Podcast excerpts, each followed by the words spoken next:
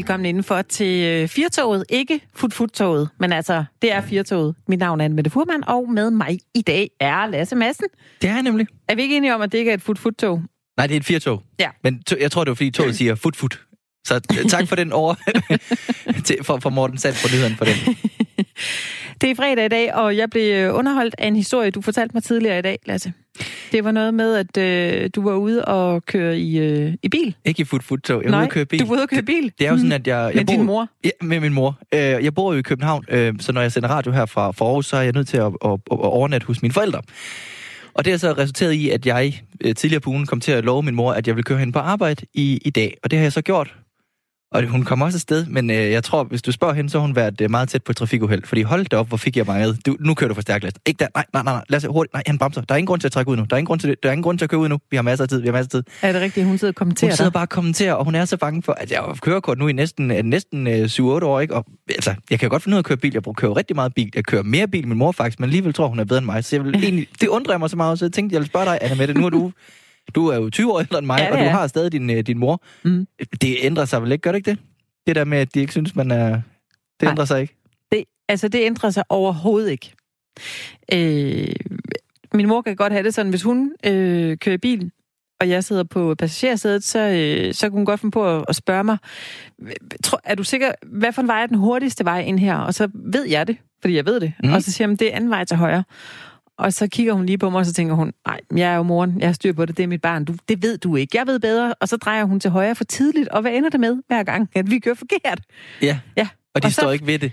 Nej, Nej, er du så er der sket, så er de flyttet rundt på rådhuspladsen, eller så... Der ligger Tivoli, der har ligget Tivoli i København, har aldrig lagt her, og ja, Det passer ikke, og jeg har også boet i København i, øh, i 20 år, og min mor har også boet i København. Det var altså Åh, i Gud, 1900, ja. Hvad, 72. Men hun kunne simpelthen ikke finde ud af, ej, det kan ikke passe, at vi skal ned ad den her vej, fordi jeg kan huske, at inde ved Istegade og så videre, og så sidder hun og, og kloger sig. Så nej, det går aldrig over det der. det går. Jamen, dem, dem, så kan jeg bare forvente, at resten af livet kommer det til at ske. Og så 100%. måske undgå at køre så meget med min mor og far. Er det det, du siger? Ja, det kan du gøre. Og så, øh, og så skal man øve sig i at være... Øh, man, man bliver udfordret på sin rummelighed. Men det det er det, du skal øve dig på fra nu af. Skal du sige sødt til din mor, er du, er du sød og bare lige blander udenom? Nu kører jeg. Det er okay. Okay.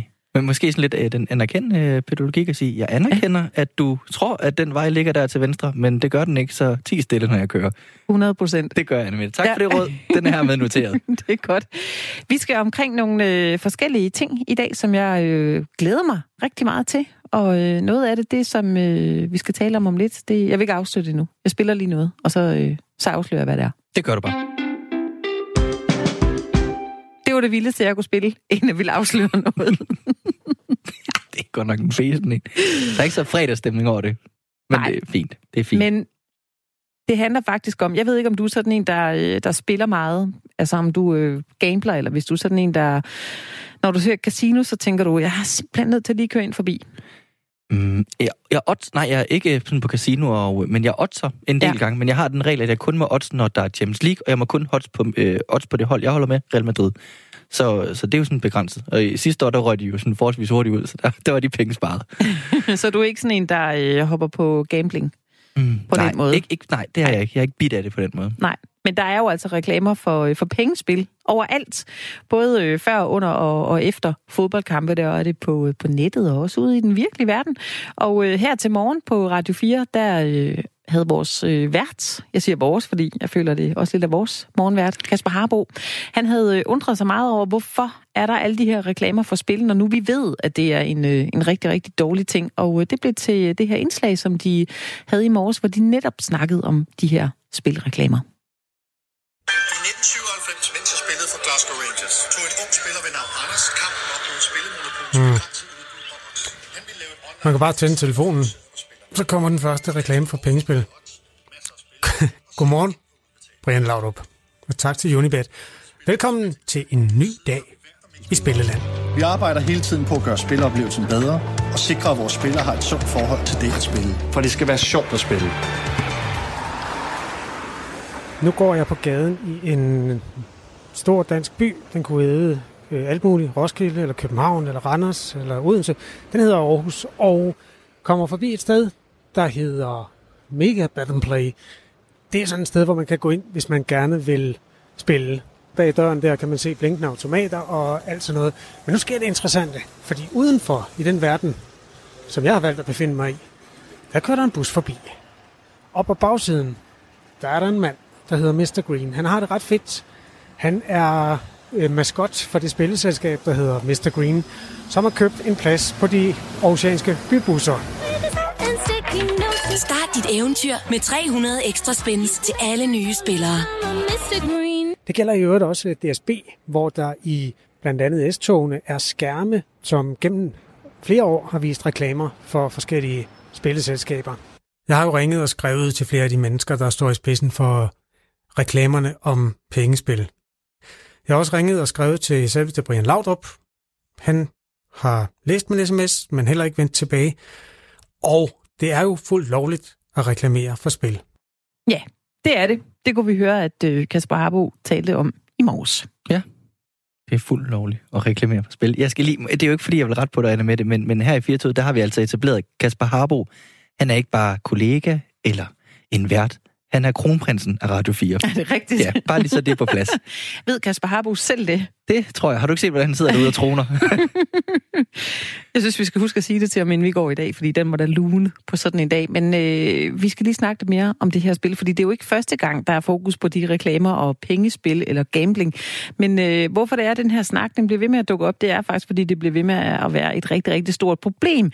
Øh, sidste år, der var der... Øh, ja, en gruppe danskere, mange danskere, der tabte 9,7 milliarder kroner på pengespil sidste år. Det er altså helt vildt. Og øh, omkring 125.000 danskere har problemer med pengespil, og det er jo altså der, hvor de begynder at påvirke andre dele af vores liv, end man sidder og hygger sig med at spille. Så kommer det over. 10.000 i øh, danskere er decideret ludomaner, og øh, det er jo altså her, hvor spillet styrer ens liv, hvor man taber rigtig, rigtig, rigtig mange penge, og det kan have en øh, voldsom indvirkning på, øh, på folks liv. Og en af dem, som også har haft spil og ludomani sådan helt ind under huden, det er øh, Dan Raklin, og ham skal vi tale med nu. Hej med dig, Dan. Der var du. Hej med dig, Dan. Ja. Nå, der var jeg. Der jeg var du. helt nervøs. Ja, ja, Ja, ja, ja. Jamen, så det skal du ikke Jeg være. har allerede, jeg har allerede vundet noget ved at være i æderen, kan jeg Ja. mærke. Det er godt. Hej, Dan. Hej. Hej med jer. Du har jo øh, lavet en podcast-serie på B1, der hedder Ludoman, Dan, Dan Raklin og Ludomanien. Og Ja, øh, intet mindre. det er det. Og i den øh, podcast, der kan vi høre, at du faktisk var i tvivl om, hvorvidt du selv var, var ludoman, og du havde jo tabt øh, små 400.000 kroner på, øh, på spil. Hvad for en konklusion nåede du egentlig selv frem til? Nå, men altså det der beløb, som øh, måske ikke var helt renset for, jeg trods, trods alt også nogle gange vandt en lille smule, men, men, øh, men jo var et alt for stort beløb, uagtet om det, du nævner der. Øh, det, det, er jo, det er jo, kan man sige, det er jo beløb, som øh, har en indvirkning på, på de flestes økonomi, inklusiv vores, så, så de, de skulle jo under alle omstændigheder stoppes. Men, men øh, ellers er det jo et kæmpe dilemma for mig, ikke? fordi jeg er jo et liberalt menneske, og jeg hører jo, hvad I lige har sagt i oplægget omkring, øh, omkring spilreklamer, som jo nu er af en, en størrelse og et antal, der gør, at at nogen er jo nødt til at reagere, og jeg er sgu egentlig ikke specielt vild med at skulle lovgive omkring alle små detaljting i vores samfund, men det siger sig selv, at, at det omfang, som, som spilreklamer har fået øh, sammenholdt med, at ludomanicentre jo skyder op over alt i hele landet, gør, at, at som sagt, at nogen må gøre noget. Det er det. Men hvornår vidste du egentlig selv, at du var, var ude i et overforbrug? Fordi jeg tænker, man, man kan vel starte lidt i det små, og så vinder man lidt, og så sætter man nogle penge til og sådan noget. Hvornår er det, det, det begynder sådan, og, og der begynder at blinke nogle, nogle røde lamper? Nu vil jeg lige skynde mig at sige, at konklusionen på den meget udmærkede podcast som jeg gerne vil reklamere for, selvom jeg er hos konkurrent lige nu. det er så fint, det er så fint, Dan. Nå nej, men jeg vil, jeg, vil, jeg vil bare have lov til at påpege, at øh, jeg øh, ligger i den serie i det, man vil karakterisere som en problemspiller. Bare lige for at understrege, at sådan helt ud over kanten kom jeg ikke. Men som svar på, på, på jeres spørgsmål, jamen når spil begynder at fylde øh, tidsmæssigt sådan hele tiden dukke op i din bevidsthed, og når du nogle gange er ude i, at øh, den kupon, du har tabt på, øh, betyder, at du øh, instinktivt med det samme går i gang med at spille på noget andet, for at se, om du kan hive det tabte beløb ind, så er du jo i gang med at være på, øh, på, på, på, et, på, et, på et sidespor og på vej i, i den gale retning. Ikke? Jeg tænker, den, øh, ja, nu snakker jeg om, at jeg spiller oddser lidt en gang imellem, men, men slet ikke i det her, det her øh, leje her, som, som du så har gjort. Og så fortæller du så, at du, har, du også har vundet lidt. Og sådan, altså det, det, det, er jo lidt svært, det er jo lidt komplekst med det her ludomani, fordi, eller med, med det her med spil, fordi for eksempel, hvis du tænker på alkohol, øh, så er der jo, Sundhedsstyrelsen har jo, har jo ligesom sagt, jamen øh, 14 genstande om ugen for mænd, og 7 genstande om ugen for kvinder. Men det er jo ikke sådan, at Sundhedsstyrelsen vil ud og sige, jamen for at være ludoman, skal du spille for mere end 5.000 om ugen.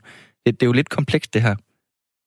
Jamen, det er sindssygt komplekst, og, og, og, og som sagt, jeg er nødt til at, at understrege, at jeg er et liberalt menneske, og hvis vi skal til at forholde os til alt, der bliver reklameret for eller gjort, som er skadeligt for os, jamen altså, hvor skal vi så stoppe, ikke? Fordi så er vi, så er vi på slik og chips og, og alkohol over en bred kamp, og du kan jo ikke, altså, du kan ikke holde et socialt arrangement den næste måned omkring julen, hvor folk ikke drikker sprut på en eller anden måde. Nej, det er så, det, så, det, så det er bare for at sige, at, at, at det er selvfølgelig en vigtig pointe at, at prøve at manøvrere i det her og finde en balance. Og det er det, jeg gør i podcasten, fordi jeg kommer jo også med et eksempel på, hvad jeg kan måbe øh, øh, over for, nemlig mænd på min egen alder, som køber kulfibercykler til 120.000, ikke? Jo, ja, altså, bestemt. Jo, ja. Altså, øh, og, og, og, og, og, og, og jeg er bare nødt til at pointere og, og, og være ved, at jeg elsker at spille, ikke kun ligesom du gør. I øvrigt skal du passe på med at spille på dit favorithold. Du skal spille på alt andet end dit favorithold. For du, det er et godt tip. For, for du, spiller, du spiller jo med dine følelser for helvede, så det skal du... Nå, men det var et sidespor. men det er, jeg spiller jo på Real Madrid, Dan. De vinder som regel altid, så det er jo, det er jo så fint. Der, der har så lige været et udfald på et års tid. Ja, den lukker vi bare nu. nu Nej, men, men, men det jeg bare vil sige, det er, jeg, jeg, jeg er simpelthen nødt til at, at, at, at, at, at pointere, at jeg vil blive ved med at spille lidt under en eller anden form, fordi alle mennesker gør et eller andet, og ikke mindst fritidsagtigt, som ikke nødvendigvis altid er befordrende og fornuftigt, og som, øh, som der er sund fornuft i. Øh, og jeg elsker at spille. Altså, når jeg kommer ind på et casino eller tager til Vegas, altså, jeg elsker stemningen. Og, og derfra er der jo selvfølgelig kun at sige, hvad har jeg sat af til det? Hvad er mit budget? Og hvornår er det, jeg skal stoppe? Og når jeg har tabt, og det sker jo desværre oftest, når man er på casino, så er det jo at enten klippe sit kreditkort over, eller løbe i strækmars ud af casinoet. øh, fordi altså, det, det er jo der, når man sådan tænker, ah, nu skal jeg lige vende det tilbage, eller nu skal jeg lige. Men hvis man er øh, disciplineret, eller struktureret, eller i hvert fald forsøgsvis er det, så behøver det ikke nødvendigvis udvikle sig til det, som er et problem, som I lagde ud med at sige, for rigtig mange mennesker, for det er et problem for mange mennesker. Ja, og, den, og den, det, nu øh, selvfølgelig, altså, det lyder også fedt, det der med at tage til Vegas og spille, og det, det får man noget ud af, det giver en noget. Øhm, og også hvis jeg øh, øh sidder og drikker en flaske rød med min kæreste, og vi får flere, sådan, så, så hygger vi jo også med det. Altså, men, men, med, men det her med ludomani, altså det jeg har prøvet med det her med Sundhedsstyrelsen med alkohol, så er der jo ligesom en, en grænse eller nogle guidelines på, hvordan man styrer det. det. Det virker som om, det er meget individuelt, hvordan man styrer det her med at spille. Og men det lyder som om, du har nogle grænser. Men hvordan, hvordan ved man, og hvordan styrer man det her? Hvad gør du for eksempel for at vide? Ja, men det, det, det er klart, at, at, at kommer jeg til det der stadie, hvor jeg øh, tænker på spil, eller gerne vil spille, lad os sige, 10 gange i et døgn, jamen så, så, så, så er der noget galt, og så, så, så går det nogle gange hen og bliver til overspringshandlinger. Og så samtidig den der del, der handler om, at hvis man tror, man skal til at vinde det tabte tilbage her og nu på sådan lidt uovervejet spil, man ikke rigtig har forberedt eller har analyseret, så er man også på vej ned af, af, af, af, af, af sidesporet der. Men ellers har du selvfølgelig ret. Det er jo individuelt. Altså, vi gider jo heller ikke et samfund, hvor alt fandme bliver målt og analyseret, og hvis I drikker en flaske rødvin, jamen, så må I ikke drikke en flaske rødvin i morgen. Det må I jo godt, hvis I ellers øh, er, er velfungerende og har en tilværelse, hvor I har styr på sagerne. Så, så jeg synes, det er en virkelig vigtig pointe, ja. at, øh, at, øh, at, øh, at, at, at enhvers fortælling vil være forskellig i denne her sammenhæng. På et tidspunkt i, øh, i den her podcast, som øh, vi godt lige reklamere for igen, Dan Raklit og Ludomanien på Den er P1. skidegod. Den er skidegod. Der kan vi høre, at din, øh, din kone siger, at du har tabt cirka 100.000 om, øh, om året. Og der er jo nogle gange jo også en partner, der er involveret i det her, som måske ikke lige helt er klar over, hvad bliver der egentlig spillet, og hvad bliver der tabt, og hvad bliver der vundet. Hvad tænkte du egentlig om det, da, da du hører hende sige det? Jamen, det, det, det er jo selvfølgelig... Øh, det, det er jo dramaturgien i, i den her podcast, men, men jeg vil da gerne indrømme, at når vi kommer til budgetkonto og, og oversigter og sådan noget, så har Charlotte trukket øh, det korte strå. Ikke at jeg tror, hun i sin tid synes, det var specielt fedt, at det var hende, der skulle sidde med det. Men det er hende, der sidder med det. Og derfor øh, strukturerede vi også podcasten sådan så, at, at, at jeg fik den melding. Ikke? Altså, det er jo også her, hvor min kone igennem 20 år øh, øh, spørger mig retorisk, er du debil, Dan? Og det, Ja. det er jo ikke nødvendigvis... det, er jo ikke nødvendigvis det er jo ikke nødvendigvis, hvad man har lyst til. Men, men, men altså, øh, vi, vi, har, vi har et forhold og et ægteskab, hvor vi kommunikerer om alt, også ting, som folk ikke synes, man behøver Ja. tale så meget om. Og det er jo, det kan man sige, det er jo vores held, fordi mange af dem, der kommer ud i, i altså helt ud over afgrunden, eller i afgrunden, og øh, må gå for hus og hjem, eller lige pludselig, hvor der dukker en million gæld op, det er jo tit og ofte, øh, det er jo oftest mænd, og det er jo så oftest mænd, som har gået og puttet med det og tænkt, ah, på et eller andet tidspunkt, så vinder jeg den der gevinst, der gør, at jeg kan skjule det der kæmpe tab, som jeg har på nuværende tidspunkt. Mm. For det lyder også, som om hun har haft en, øh, en god... Øh en god rolle i det her. At du har også været lydhør overfor, når hun siger, er du det bil, Dan? Og så har du ligesom også selv tænkt, okay, så stopper jeg måske lige her. ja, men, jo, jo, men det er jo klart, fordi at, at mit spil og det, jeg bruger på det, må jo ikke få, øh, øh, få den vægt, som det så har haft i nogle sæsoner. Altså nu har jeg, efter, efter vi blev færdige med, med Ludomani-podcasten, har jeg taget en fuldstændig iskold kold tyrker her de sidste par måneder. Og det har jeg gjort for, for ligesom at, at sluge alle indtrykkene, efter vi, man, jeg, jeg endnu en gang blotter mit, Ja. mit, mit, nå, jamen, det, det, det er åbenbart det er mit lod her i livet. Men, men, men altså, øh, ligesom bare taget en kold tyrker for ligesom at teste mig selv. Og naturligvis øh, ønsker jeg jo ikke, at, at det, at jeg godt kan lide at spille, skal have en indflydelse på vores generelle liv og, og mine omgivelsers livskvalitet. Altså, der må det jo ikke komme til. Og der er jeg jo så heldigvis i stand til ligesom at, at sætte foden ned og sige, altså, det stopper her.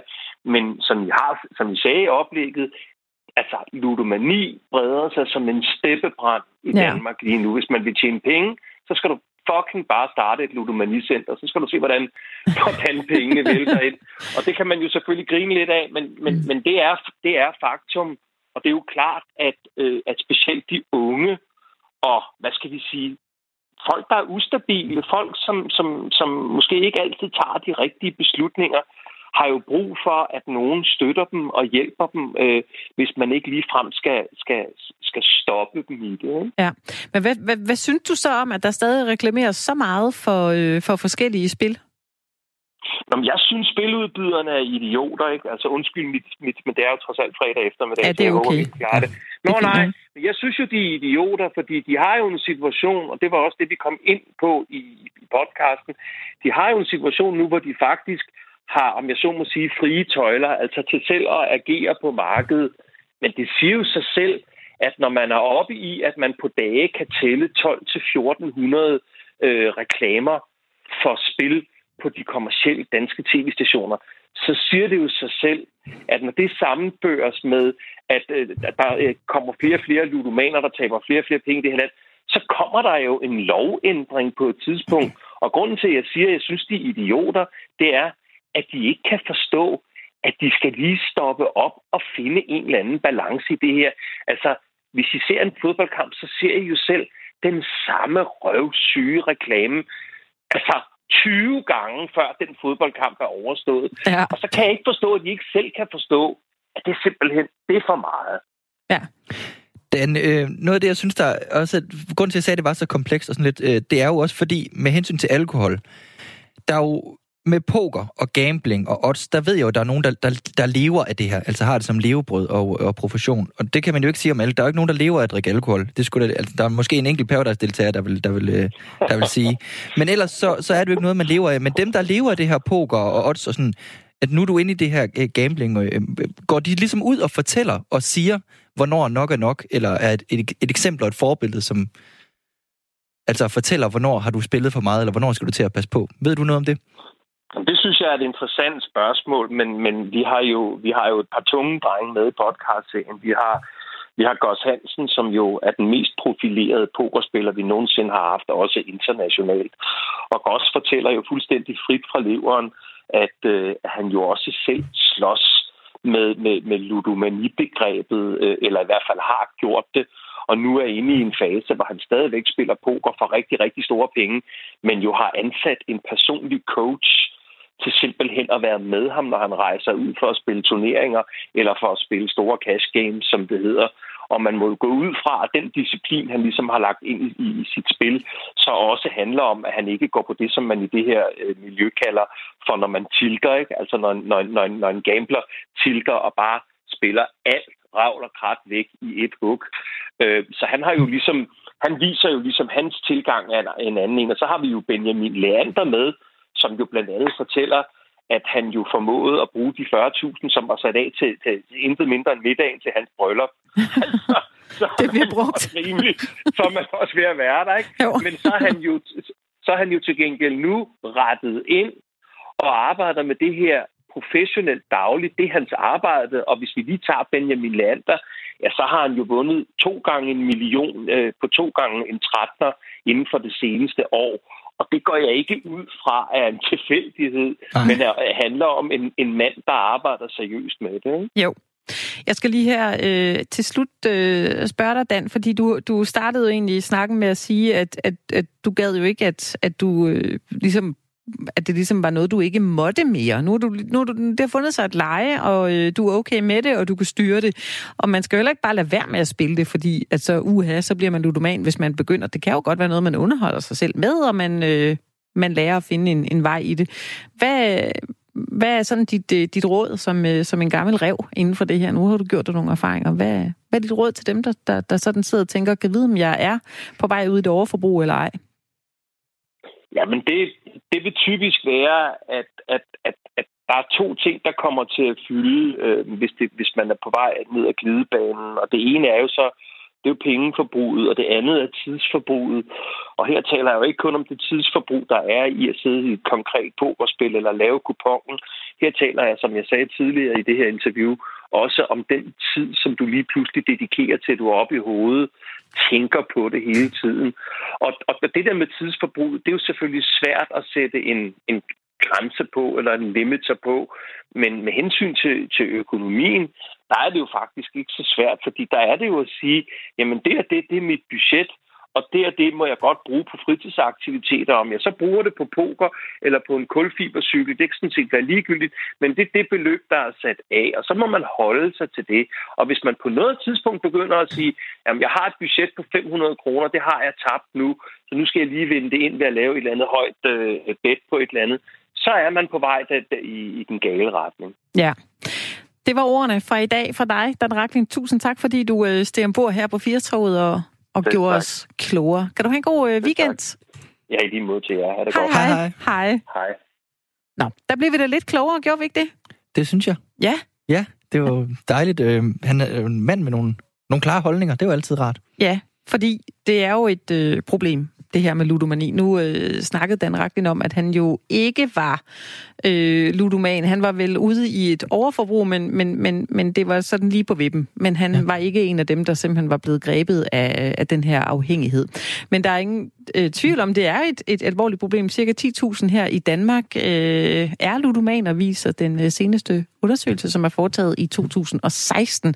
Og øh, ludomaner, de er jo afhængige af at spille om penge, men øh, hvorfor de egentlig bliver det, det vil vi gerne blive øh, lidt klogere på. Derfor har vi fået en gæst i studiet. Velkommen til dig, Arne Møller. Tak skal du have. Du er øh, forskningslæge og øh, lektor øh, ved Center for Funktionel Integrativ Neurovidenskab. Hold da op. Så, så lige, lige lidt at sige, og så nuklear medicinsk øh, og PET-center, som står for positrons Super. Det er mere, så du ligesom får det med, ikke også? Jo. Hvad, hvad var det, jeg sagde?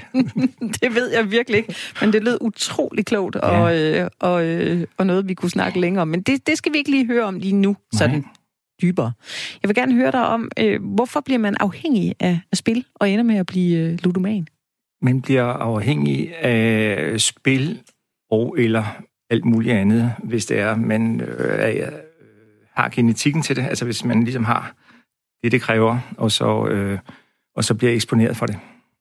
Hvis man har genetikken til det, siger du? Ja. Hvordan, øh, det ved man jo ikke, om man har. Nej, øh, det ved man ikke. Øh, Nej. Det, det, det, det, det, det, det, det, det er ikke sådan, at, at, øh, at spil er arveligt. Det er ikke det, jeg siger. Nej. Jeg siger, at man skal have en sådan genetisk øh, borderline, eller baggrund, Ja. og så skal man oven på det, skal man så eksponeres. Det er øh, det samme som, øh, der er folk, der ryger, som kommer igennem det, fordi Ja. deres genetik er øh, til at modstå det, øh, og så er der jo uheldigvis en hel masse, som ikke kommer igennem det, fordi deres genetik er til det. Så Ja.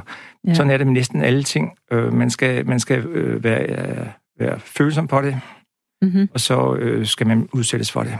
Og så er der nogen, der er mere følsomme for det her, og så er der nogen, der øh, familiært øh, også bliver eksponeret for det i en meget tidlig alder. Okay.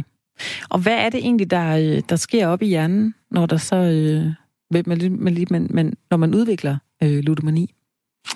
Der sker det, at øh, specielt der, hvor man kommer til, øh, hvor man forventer noget, man forventer et udfald, Ja. så øh, bliver man glad, og, for, for, og så, når så det, der kommer den her øh, belønning, eller Ja. rent faktisk er sådan, så hvis man kommer sådan, så det lige før, det er en belønning, men ikke er en belønning, så frigiver hjernen øh, dopamin, som er det, der er med til at, at fortælle hjernen, at nu øh, har du fået en belønning, nu er du god, nu har du det godt. Ja, og det er, hvis man er disponeret for det. Så det kunne være, hvis jeg nu satte mig og spillede, jeg har, jeg har aldrig dyrket det særlig meget, men Nej. Hvis jeg nu gjorde det, og så, øh, så kunne det være, at jeg var en af dem, der tænkte, "Nå, men jeg, nu har jeg tabt 1000 kroner, og det var, da, ja. det var da meget sjovt, men så sjovt var det ikke alligevel. Nej, altså chancen for, at du skal udvikle, den er jo dramatisk lille. Er det det? Ja, blandt andet fordi øh, øh, du, er ikke, du, du, du skriver ikke her, og så dit navn. Nå, det er mere mænd. Nå, det er, det, er vi ude i det? 90 procent Er det rigtigt? Hvorfor det? mænd. Jamen, det er fordi, vi er jo dummere. øh, Den må du stå ved selv. øh, Okay. øh, det, det, det, langt, langt de fleste spillere, de er, det er mænd. De starter med at spille meget tidligere, de spiller vildere, de spiller for mange flere penge end kvinder, der starter meget senere og spiller for andre spil og meget, meget, øh, meget færre penge øh, og gemmer sig i det. Er det noget at gøre med testosteronniveauet og konkurrence og det her helt hulemandsagtige gen, mænd måske har, Ej, nu uden jeg ved det, noget om det? Det, det, der er ingen, det, det, det, den undersøgelse er ikke lavet. Jeg undrer mig Og, bare. Ja, Øh, Arne, jeg, er- jeg er lidt den, den dumme her i programmet. Øh, jeg skal bare lige forstå det rigtigt omkring det her øh, ludomani. Det, du siger, det er genetikken i det. Øh, siger, at man skal være følsom, altså ens hjerne skal, være, skal kunne reagere på det, og så skal man udsættes for det. Og, øh, og så siger du, ja, man skal, man, ens hjerne skal være følsom over for det, og der er nogen, der har den mere end andre. Ja. Den her med at blive, øh, kan blive afhængig af ja. Ludomani. Er det også det samme, som for eksempel der også er nogen, der er mere disponible til at blive afhængig af øh, alkohol, for eksempel? Fuldstændig det samme. Det er nøjagtigt det samme. det samme øh, belønningssystem op i hjernen, der reagerer på det her. Så man skal have det, og så skal, er det det, man øh, bliver eksponeret for, hvor, hvor, hvor hjernen siger, tjekker ind på, det er godt det her. Hmm. Men nu, ja, nu snakker du om sådan et konkret eksempel øh, med, med det her med Annemette. Du er nok øh, svært ved at blive afhængig af det, fordi du 90% var mænd, sagde du. Men, men er det det her, for eksempel når jeg Mod- køber... mod- Modsat er jo sådan, at, at kvinder, det er jo i den ældre alder, så der kan godt være, at hun kan vokse så Ja. gammel nok til at... Det kan også godt være. Altså kvinder, vi- øh, kvinder er jo måske mere udsatte i øh, det her område, der hedder shopaholics. Ja. Det er så jeg. rigtigt. Ja. Men det er det her med, at, at så, hvis jeg går ned og køber et skrabblad nu, og, øh, og jeg ja. øh, taber en tur, det er måske min sidste tur, altså det, jeg har kun 100 kroner til at købe lidt skrabblad den tur, og der er sket ikke noget. Ja. Men det ludomanen vil gøre, så bare lige, hvis jeg har forstået det rigtigt, det er, at han vil så gå ind og blive ved, og blive ved, og blive ved. Der er ikke det der naturlige, altså sådan en filter, der siger, nu er det nok. På ingen måde. Øh, hele tankegangen i ludomanens hjerne er jo, at øh, for det første, så vil han vinde. Han vil op med at vinde, fordi han er god til det her. De, de, dem, der spiller på dem, der spiller på øh, øh, maskiner, hvor det er 100% tilfældigt, de, de kender jo, de, de påstår nogle af dem, at, at de kender maskinen og ved, hvordan man spiller den. Mm-hmm. Øh, øh, og øh, jeg får garanteret, I får garanteret en masse øh, sms'er nu ind, fordi ja, der er jeg, kommet nogle. jeg, jeg øh, har sagt det her, fordi så fortæller de, at ham der, den halvtårsede fyr, han ikke ved, hvad han snakker om. Øh, det øh, sker, når jeg siger det her. Øh, men sagen er jo, det er jo 100% tilfældigt, hvad der sker der. Og så er det i ludomanens hjerne, der er det sådan, at øh, når så man har tabt noget, så skal man vinde det igen.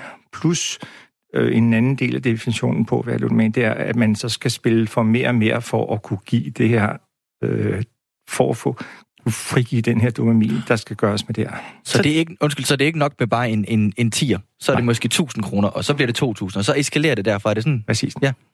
Nu siger du det der med, at det er 90 procent af, ludomanerne er mænd. Og jeg er mor til to drenge.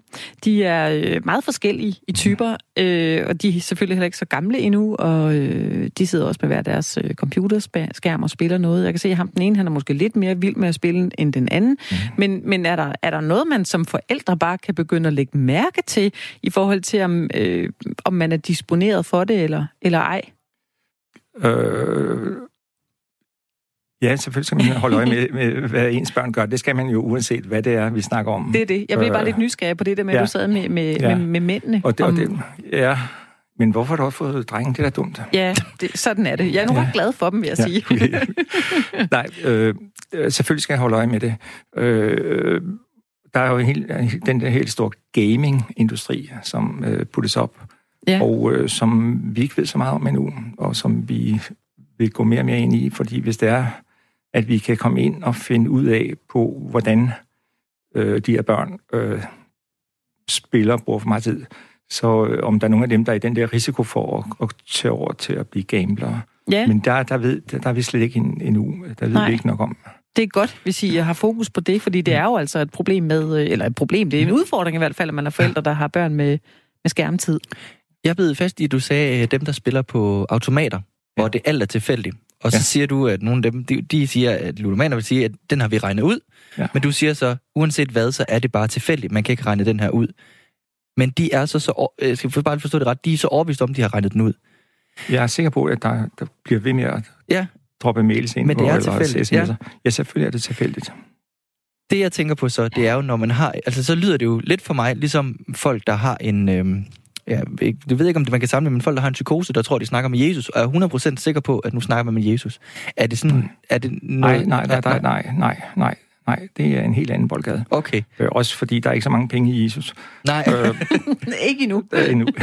Det kan være, at du udvikler Øh, et spil. Ja, nej, øh, det der er, det er, at de mener, at øh, de har regnet den her algoritme ud, og, og, og der, der, det- den al- algoritme er tilfældig, øh, og det er sådan, at, at, øh, at der er en vis procentdel, som bliver betalt tilbage. Øh, men dem, der, de ludomaner, der øh, spiller der, de putter jo så pengene tilbage i maskinen, øh, sådan så den kan blive ved med. Det, det er altid maskinen, der vinder. Ja, Altid maskinen. selvom de tror, at det er faktisk er dem, der har knækket koden til det her. Det må være en del af, af den afhængige problem også jo. Ja. Men øh, det er ikke for at lyde øh, frelst, men, men, men man har jo også et personligt ansvar for at undgå den her afhængighed, eller, eller også stoppe, når man øh, opdager, at det er gået lidt for vidt. Ja. Men det... Og der var vi tilbage til Jesus, skal jeg høre. Ja. Øh, som jeg jo stod meget på. Øh, øh, øh, øh, deres hjerne øh, reagerer anderledes på de her input, end øh, ikke-spillere skal. Mm. Vi ved meget klart af, at øh, når de er i en spillesituation, så øh, har vi lavet under, undersøgelser, som viser, at, at de, de frigiver dopamin, spillerne, hvis det er, at de spiller øh, og tager risky decisions og taber. Ja. Det er det bedste, der kan ske i en Mhm. mm-hmm. gamblers hjerne. Hvorimod, hvis de spiller fornuftigt, og øh, dermed rent faktisk vinder penge, Mm. mm. så dropper deres dopamin dramatisk, fordi så keder de sig. Aha. Og ikke-spillerens hjerne, der sker der ikke noget som helst. Hmm. Det er det samme, øh, hvis man går ind og ikke kigger på maskiner, men kigger på, øh, øh, på folk, der spiller poker. der er øh, dem, der lever af at spille poker. Poker, det er jo ligesom... Øh, øh, det, det er jo ranket ind, hvor god man er, ligesom i fodbold for eksempel. Ja. Og så er det sådan, at hvis man øh, spiller i AGF, og, øh, og så er man i ro, så... Øh, ja, brøndby mand. Øh, Ja. Så, øh, så øh, hvis man så går ned og spiller mod CR2-hold, så vil man være rigtig, rigtig god. Mm. Hvorimod, hvis man spiller mod Barcelona, så er man måske øh, ikke den bedste. Nej. Og det er det, der sker så. Ja, præcis. Øh, så, så dem, der lever af og øh, dem, der lever af at spille, det, de spiller nogle divisioner nede og keder sig. Aha. Og det er egentlig lidt øh, interessant. Det vidste jeg ikke. Jeg troede simpelthen, at dopamin det fløjtede op, uanset om de vandt en masse penge. Jamen- og da især, hvis de vandt en masse penge. Men er det så, de, de jagter ikke øhm, nødvendigvis pengene, de jagter øh, eventyret ved det, adrenalinen ved det. Er, er det korrekt forstået? Ja, adrenalin, den, øh, det er det, der sker ude i kroppen. Nå, ja, men, men den her dopamin, dopamin i det, det ja, er den, der skal her, op i hjernen, og det er den, de, ja, ja. de søger, ja. Og det gør, det gør øh, den, den ene type spiller, dem der spiller impulsivt og øh, ekstrovert, øh, Mm. de spiller på, på dopamin øh, release. Der er altid dopamin release i, med i gambling. Men der er, ligesom øh, mindst to typer spillere. Øh, dem, der spiller impulsivt. Altså nu, nu, går jeg, nu går jeg over og gør det der, og så går de til den anden side og spiller. Mm. Øh, og det er primært dopamin, der driver det. Ja. Men så er der dem, der øh, spiller kompulsivt. Øh, det, det er der, hvor man spiller, selvom man egentlig ikke har lyst til det. Øh, Man- jeg har, jeg har en af de, de meget gode medarbejdere i vores gruppe, øh, Per Mikkelsen, han, han, har, han, har, det, han har forklaret det sådan her. Det, det er, når du åbner en pose chips, øh, så har man lyst til den. Ja. Og så øh, sammen de første, og så har man principielt ikke lyst til flere. Og så bliver man ved. Og så højre hånden, eller venstre hånden, hvad nu man spiser med, har Ja. ikke hørt det der. Så Nej. den bliver ved med at køre. Det er den kompulsiv øh, øh, Ja. ja. komponent, og det er øh, primært øh, et, øh, et misforhold i serotoninsystemet, Mm. mm. som har noget med at gøre øh, med, hvordan det stemningsleje, man er i. Jeg skal lige høre øh, her til sidst, Arne, fordi vi talte med øh, Dan Raklin før, og der var vi inde på det her med, at der er jo øh, spil, altså reklamer for spil rigtig, rigtig mange steder, når, øh, når vi kigger os rundt omkring på, på nettet og ved fodboldkampe og fjernsynet. Øh, synes du, med den viden, du har, at det er i orden, at der er reklamer for, for pengespil? Øh, jeg synes, at det er meget ubehageligt, den måde, at øh, det vælter ud på. Øh, og, og, og grunden til, at jeg siger det, det er, er, er, er fordi det er, for dem, der bliver ramt af det her, det er øh, den der sprøde ludomanigruppe, og dem, der er sådan lige ved at være der og ikke være det. Mm. Mm. Folk, der ikke øh, spiller, de bliver jo irriteret. Altså, Ja. ja. når, når herr Holm han kommer ind, øh, han kommer ikke, ikke, ikke ind i min stue, jeg slukker. Ja. Havde du noget, du ville byde ind med? Nej, jeg sad bare og tænkte, Ja, jeg, jeg ved, om tænker, du ja, lige skulle ja. til at sige noget mere om det her, men, øh, men, men det skulle du ikke. Altså, øh, jeg tænker bare, at, at, at, at til dem, der du sidder her, som, øh, som lytter med lige Ja. nu, det kan være, der er en, der tænker, med, med det øh, Arne har fortalt mig lige nu i øh, Radio 4, der kan du godt være, at jeg var en af dem, der faktisk er, er ludomaner. Hvor, hvad er det, man så skal gøre lige nu? Øh, så skal man... Skal man simpelthen skynde sig at ringe til en hotline og sige, jeg tror nok, jeg er ludoman, og så tage den derfra? Den er der, den øh, mulighed. Øh, men eller også skal man vente til morgen, og så tænke lidt mere over det. Ja. Øh, og finde ud af at og, og kigge i bag, bagspejlet. Hvor meget har jeg brugt? Hvad har det gået ud over? Fordi altså, øh, det her, man har spillet og tabt et par gange, øh, gør ikke en øh, til ludoman. Man skal virkelig være på den der derut, hvor det går ud over dit, øh, dit, dit, din vennegrundlag, din familie, din Ja. øh, sociale hele ting. Mm. Øh, det er der, hvor du er. Øh, er der, og så er det sådan, at den, øh, øh, den største, den vigtigste faktor i at blive behandlet for ludomani, det er at acceptere, at man er det. Ja. Så man skal først derud og, og acceptere, at man er det, og så kan man komme videre. Ja. Mm. Arne Møller, tak fordi du øh, gæstede os her i, øh, i Firtoget og gjorde os øh, klogere på ludomani. Det, øh, det tager vi med os rundt, og jeg håber, at også dem, der sidder og lyttet til det lige Ja. nu, har øh, lige fået en lille øh, reminder, hvis de havde et øh, problem ved spil. Tusind tak, fordi du kom, og så må du have en øh, rigtig god fredag. Tak lige måde. Hej. Hej. Vi har fået en uh, sms fra en uh, lytter her, Lasse, som uh, siger, synes bare, det er værd at nævne Rufus i denne sammenhæng. Rufus, det er registreret over frivilligt udelukkede, frivilligt udelukkede spillere. Jeg har selv været det, og det hjalp mig rigtig, rigtig meget med mit spilleri. Så det er altså åbenbart noget, man Ja. kan tilmelde sig, sådan så man ligesom ikke... Ja, ikke kan komme Kommer ind til at spille for mere. Ja, ja. ja. Ja. Jamen, det, det synes jeg også er, er værd at nævne i den her sammenhæng. Jeg, var lidt, jeg synes, det var lidt interessant det der med, om, øh, eller jeg håber, der bliver forsket mere også i det der med, at man kan sige, se fra en meget tidlig alder. Er der nogen her, der er mere disponeret end, øh, end andre? Nu Ja. når jeg har to drenge, og nu når vi kunne høre, det var 90 90 procent. procent, det var blev vi mænd. begge to faktisk lidt i chok over. Men, øh, men så siger du så, at kvinder er mere shopaholic. Så Det tror jeg. må- er målet måske, Men at vi jeg skal prøve at, i ligestillingsnavn gøre det lidt mere lige. Jeg går ned og shopper nu. Det er så godt. Nå, Lasse, vi skal vende noget helt, helt andet end øh, ludomani lige nu. Men mm. øh, det kunne være, at øh, det her, vi øh, snakker med dig om lige nu, det kunne være brugbart i forhold til øh, ludomani. Jeg ved, jeg ved det ikke. Det er måske en lidt mærkelig sammenligning. Det, det kommer vi til senere. Ja. Vi, fordi du, du bliver klogere om lidt. Du bliver Ja, klogere om tak, lidt. tak. Vi skal vende noget, der kan lyde som om, at vi er med i en øh, Marvel-film om superhelte. Noget, som sådan indtil videre kun har været forbeholdt film- og fantasihistorie, i hvert fald øh, når jeg sådan lige går igennem min erindring. Og det er noget, som det kanadiske firma, der hedder Hyperstealth, de har udviklet. De har udviklet et materiale, som de kalder Quantum Stealth. Og det fungerer som sådan en slags camouflage. Øh, hvis man øh, holder det her øh, øh, stykke, hvad kan vi kalde det, Quantum Stealth, altså det ligner sådan nærmest et lagen, som bare sådan er helt stift. Hvis man holder det op foran sig, så bliver man øh, ikke helt usynlig, men materialet det dækker og slører, hvad der er bag det.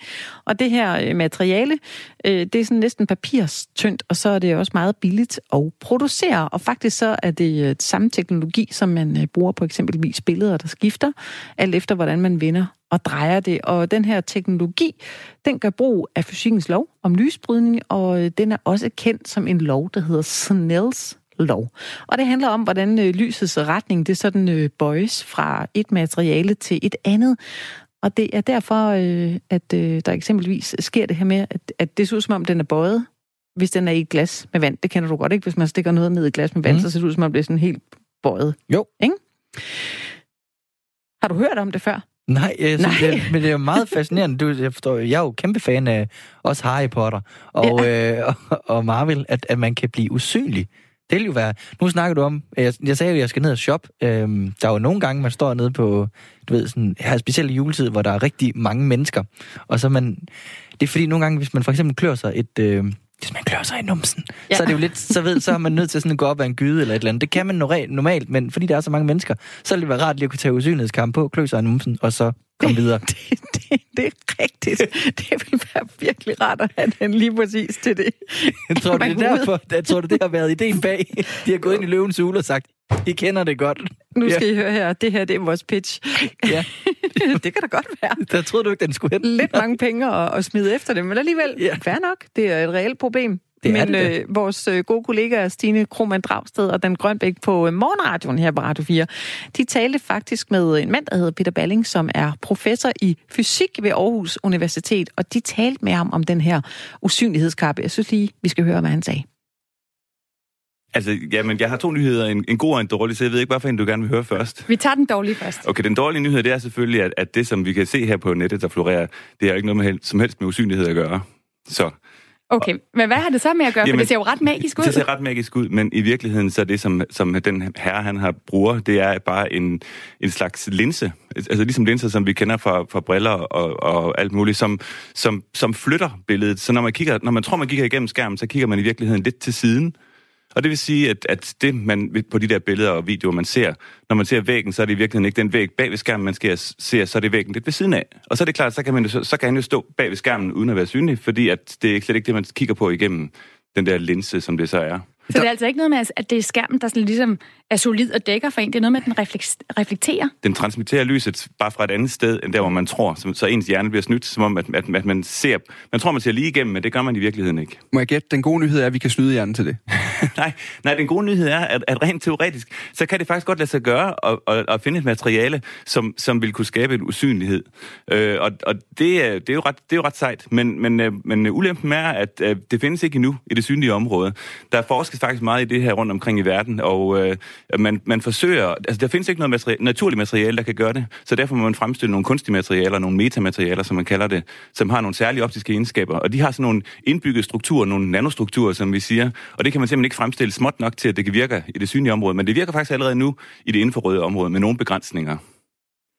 Det Kender du her, det nogle gange ens verden, at det føles som om verden overhovedet sådan udvider sig sådan i samme mængde på samme tid? Jeg er ikke helt Hvad? sikker på, at jeg kan rumme det her faktisk. nej, hvad er det, du ikke kan rumme? Jamen prøv, prøv lige at overveje det, at man i det infrarøde, øh, den infrarøde verden, der har man allerede, altså der kan man godt finde materialer, som Ja. vidderligt kan gøre ting usynlige. Ja, hvad vil du gøre, hvis du kunne gøre noget usynligt? Øj, så blev der tavs. Ja, Vi går har- lige videre med Peter Balle, mens Dan han tænker over det. Altså, det er jo ikke første gang, at man har læst artikler om den her slags i, i, i populærvidenskab. Øh, er det her sådan en, en, en feberdrøm for fysikere at knække den her slags koder? Ah, altså, jeg tror, jeg tror mere, det er en mediedrøm. Øh, men altså, fysikere kan jo godt lide øh, udfordringer, og den udfordring, som det, som det er, altså for at lave noget usynligt, for, for at beskrive det ganske kort, så skal man jo kunne lede lyset rundt omkring et eller andet, og det vil sige, det bliver aldrig usynligt, det bliver bare, kommer bare til at se ud som det er usynligt, fordi lysstrålerne ligesom kan afbøje sig rundt omkring det her, det her emne. Og øh, det kræver så det her specielle materiale. Og når jeg siger, at det virker det infrarøde, så er det stadigvæk med en masse begrænsninger. Der er tab, og det virker ikke lige godt for alle bølgelængder. Så det vil sige, det, for, for at man kan, se- det her det kan virke for rigtigt optisk lys, altså synligt lys, så skal det virke over et bredt bølgelængdeområde, og det, der stiller en masse problemer, som, som ikke er løst på nuværende tidspunkt. Det der med sådan noget forskning her, det er jo, nogen skal jo betale for, at der sidder nogle forskere og bliver rigtig kloge på det, og så forhåbentlig kan give noget tilbage på et tidspunkt. Hvem er det, der er rigtig interesseret i det her lige nu? Hvad, hvad, hvad, hvad er anvendelsesmulighederne? Jamen altså, du, du vil jo nok gerne have mig til at, at sige, at det her det har militær øh, øh, betydning. Og øh, ja, det er jo også det, han slår på i, i den der video og den der pressemeddelelse, at, at det her det er solgt. Men altså, jeg, jeg stiller mig en lille smule skeptisk, fordi det amerikanske militær, de har altså ret dygtige folk ans, ansat, som godt vil kunne gennemskue den her. Så, så det kan godt være, at hvis, hvis de interesserer sig for det, så er det fordi, at de har gennemskuet, okay, vi kan også bruge det, selvom det bare er en forflytning af billedet, så kan vi også bruge det i nogle sammenhænge, øh, selvom det ikke er, er rigtig usynlighedsmateriale. Mm. Men øh, jeg vil sige, hvis vi går til den, den forskning, jeg taler om med, med hensyn til fremstilling af metamaterialer, så har det en meget, meget bredere anvendelse end det her med usynlighed. Så der kan man finde, finde, finde alle mulige forskellige anvendelser. Hvad kunne det være, for eksempel? Det kan for eksempel være, at man kan bruge det til at, at, at lave mikroskoper med meget, meget god opløsning. Bedre end det, man, man kan med, med, med almindelige materialer. Altså mikroskoper, man kan bruge til hvad? Ja, øh, til at, at kigge på celler for eksempel, og til at, at, at kigge på meget, meget små strukturer. Så, så hvis man fremstiller det her materiale her, så kan man få nogle helt øh, underligt gode opløsninger. Altså undskyld, ved at gøre mikroskoperne usynlige? Ja, det er så ikke. Det, det var et godt bud, men nej, det er faktisk det er de samme materialer, som man bruger til at, at, at lave sådan nogle usynlighedsmaterialer. De materialer, hvis man laver en linse af det, så kan den, så kan den få en opløsning, som er bedre end det, den burde have. Sådan rent teoretisk. Jeg har tænkt over det nu. Jeg er jo, jeg har fandme sagt det 100 gange i det her program allerede nu, men jeg er jo fodboldfan, og jeg har det, siddet, jeg har det med at holde med nogle hold, der taber rigtig mange kampe, og jeg har det også med at se de her kampe på en bar nogle gange, og ofte med dem, der så holder med det andet hold. Jeg har da tænkt nogle gange, at det kunne være rart bare lige at tage sådan en usynlighedskappe over, så synge bare i jorden stille og roligt, når vi endnu en gang har smidt den. Hvad, hvad vil du bruge den til, Peter? Hvad jeg vil bruge den til? Oh, jamen, jeg har sådan set ikke noget behov for, for at være usynlig. Det tror jeg egentlig, det er meget sjældent, jeg har behov for det. Og måske hvis der, når jeg sådan står øh, foran et morgeninterview, sådan står her nede og en, øh, en, og en regnvåd morgen, og skal udtale mig om, om noget, som jeg ikke ved ret meget om. Nå, ja, der kunne man altså også høre, at øh, både Dan og Stine var en lille smule undrende over for det her øh, materiale, som altså bøjer lyset, så, så genstande eller mennesker, som øh, står med de her plader med en vis afstand, de vil blende ind og blive øh, usynlige. Og det her firma, som har øh, opfundet det, der hedder Hyperstealth, de har i første omgang primært tænkt sig at bruge øh, og teste den her teknologi i øh, militær sammenhæng. Men øh, jeg synes ikke, man skal... Men, øh, man skal lige tænke den lidt videre, ja, ligesom du gjorde før. og det har jeg faktisk også gjort, mens jeg har siddet her og lyttet til, til det her indslag, hvad man ligesom kunne bruge den til. Nu har vi snakket at den kunne bruges i militær sammenhæng. Jeg tænker måske et erhverv, hvor det her med at være usynlig øh, kunne være smart. Jeg tænker sådan nogle parkeringsvagter.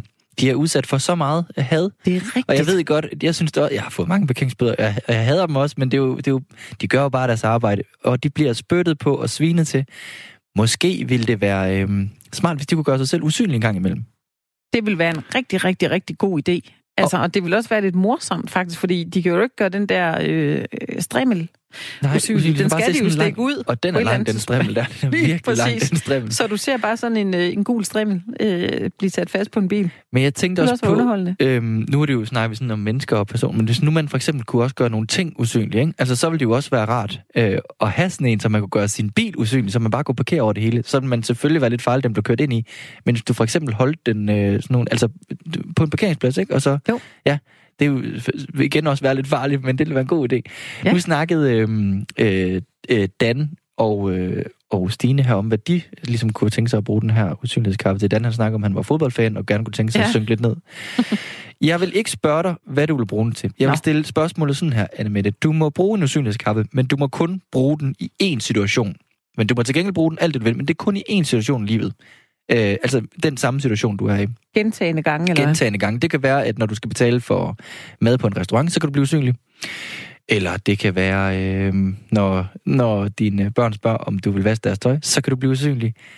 Det må du selv om. Det er bare i en specifik situation, du må bruge den. Øh, jeg har jo ligesom prøvet at sige, at jeg vil tro, at jeg vil bruge den ned på strøget, hvis min numse kløede, og, og jeg ligesom skulle finde en gyde. Ja, det, så kan jeg desværre ikke tage den. Det vil jeg ellers gerne Nej. have gjort, den er ellers god. Ja, så er du, ja. Jamen altså, jeg er et utroligt nysgerrigt menneske. Mhm. Mm-hmm. Øh, ikke fordi jeg nogle gange er, er kommet i, øh, i, øh, i, i kampolage, fordi jeg er nysgerrig, men, men jeg, jeg tror måske, at øh, hvis der var nogle ting, jeg kunne... Øh, altså steder, jeg ikke måtte komme ind hen, altså, du ved, lukkede forum, NASA for eksempel, altså, øh, og, eller, Ja. eller, eller øh, CIA i øh, USA, altså noget agentlignende noget, der, der tror jeg, der ville det godt nok være fedt at kunne tage den på, og så kunne øh, snige sig ind, og så få øh, viden om alle de her ting. Ikke fordi jeg vil, vil bruge det til noget, men, men, men for mig er jeg så nysgerrig, at hvis jeg kunne vide noget om det, jeg har sådan en gemt øh, agent inde i mig. Ja. Jeg, jeg tror faktisk, jeg vil øh, bruge den I til sådan en det. situation der. Hvad så? Ja. Ja. Hvad med, nu tænker jeg, nu har du vel, øh, du har børn i skolealderen. Ja. Du er til forældremøde. Du er måske til sådan en øh, kommer og bag eller en eller anden aften. Kunne du ikke tænke dig at være usynlig der? Eller der er du trods alt fordi- hellere til, til NASA. For, ja, fordi hvis, hvad skulle jeg have ud af at være usynlig? Altså, så kunne de jo ikke se, at jeg var der, så kunne de bare tænke, at jeg var fraværende. Jeg tror ikke, jeg ville høre noget Ej, til det, det møde der, som jeg, rigtigt. som jeg måske synes var, var sådan øh, voldsomt spændende. Men, øh, men, men jeg kan huske, at jeg har set en film. Øh, jeg kan ikke huske, hvad det var for en film, men, men der havde de sådan et øh, usynlighedsskjold, og så skulle de sådan tættere og tættere og tættere på en, øh, en anden politibetjent, som de skulle slå ned for at stjæle nogle nøgler. Og der tænkte jeg, ja ja, det var Mission Impossible. Det var Ja. den, der var med Tom Cruise. Øh, og der tænkte man, ja, hvor, øh, hvor realistisk er det lige? Så er det, Det så er jo helt være. vildt realistisk, så lige pludselig. Claus, han har, han har skrevet til en sms, hvad han vil bruge sin, øh, hvis han havde en usynlighedskappe. Han Ja, skrev, jeg vil solbade nøgen i en offentlig park. Det skal, stå der, det skal du bare gøre, Claus. Altså, hvis du har usynlighedskappen, ellers skal du nok lige sørge for det. Altså, jeg synes jo, det er interessant. Nu snakker jeg om, at det er noget fra Harry Potter, øh, den her usynlighedskappe. Jeg kunne godt tænke mig, hvis der kom for eksempel flere ting fra, fra Harry Potter. Kunne det ikke være rart? Du ved, sådan flyvende bøger. Prøv at tænke sig, hvis der var flyvende bøger, så kunne du komme ned ad strøget, så fik du jeg og Hassan i hovedet. Det er jo ikke så urealistisk her i Aarhus, men tænk sig, hvis det var hans bog, der kom flyvende og ikke ham. Det ville jo være fantastisk. Det er rigtigt. Det er rigtigt. Solbad nøgen i en offentlig park, det, den, øh, det, jeg tror egentlig, det kunne være meget rart. Altså, Ja, og, og bruge sådan en usynlighedskappe øh, Ja. ja. til, til det. Ja. Måske, øh, jeg ved ikke, øh, Morten, Morten øh, Nyhedsmorgen, kan du høre mig? Det kan jeg da, det kan jeg da. Hvis du havde en usynlighedskappe, min ven, hvad ville du så bruge den på? Jeg stod lige og tænkte over det. Del. Jeg tænker, kunne det ikke være meget sjovt at høre, hvad en chefer snakker om en gang imellem? Så tænkte Jo. jeg, at kunne læse ind og lige at høre, hvad de, hvad de snakker om, og sådan forud for mus og lønsamtaler og sådan noget måske. Det det. Og så tænker jeg også, at jeg har, en, jeg har en stor dreng på 14 år, og det er lidt nogle gange, når man snakker med ham, så er det lidt som at snakke med en væg. Ja, nej, måske. Der gad jeg måske godt finde ud af, hvad snakker han egentlig med sine kammerater om? Så, øh, Det er det, du er lidt på samme hold som mig, kan jeg høre, Morten. Det der med, at man kan spionere en lille bitte smule med den her, ikke? Altså, Lige nøjagtigt, mange lige nøjagtigt. interessante ting. Spændende. Hvad, har du det ligesom mig, at du, øh, du synes engang, at det her var totalt urealistisk? Altså, kan du godt blive lidt overrasket over også, at det faktisk kan lade sig gøre? Meget, meget. Altså, eller jeg, jeg tror ikke engang, jeg kan nå dertil. Altså, det, det virker så urealistisk, at, at selvom at det måske er tæt på, så, så, så er det sådan noget lidt filmagtigt. Ja, det er det jo også. Jeg nævnte lige Mission Impossible lige før, og, øh, og der, øh, der sidder, kigger man da lidt på den der og tænker, det kan der overhovedet ikke lade sig gøre. Nu vil vi ikke forstyrre dig mere, Morten. Øh, Tusind tak, fordi vi lige kunne tjekke ind. Vi kan stadigvæk se dig, og der er ingen grund til, at du øh, tager nogen usynlighedskappe på. Nej, nej, det Nej. tænker jeg heller ikke. Det er godt, vi vender tilbage til dig om et øjeblik. Sådan, det var lidt øh, agentagtigt snak. I næste time, der er vi her også. Vi bliver siddende i øh, firtoget en times tid endnu, og der skal vi tale lidt om øh, børn, og øh, hvorfor børn simpelthen ikke bevæger sig særligt meget. Der er nogle tal, som viser sig at være intet mindre end alarmerende. Og i øh, tråd med den, der har vi faktisk en øh, god nyhed, Lasse, fordi øh, måske tænker du, det står skidt til med danskernes øh, motionsvaner og fedme og sådan noget, men der er en god nyhed. Ja. Ja. Øh, Claus har sendt en sms igen. Og han skrev altså, det var et forslag til dig, Anne Mette, at du kunne solbade nøgen. Det var ikke noget, han selv... Øh, så det, det ville han ikke selv. Nå. Ja. Okay. Så det var, men det er, det er jo, altså public service går begge veje. Nu har Claus Jamen, det også, ved jeg ikke. det ved jeg, ved ikke.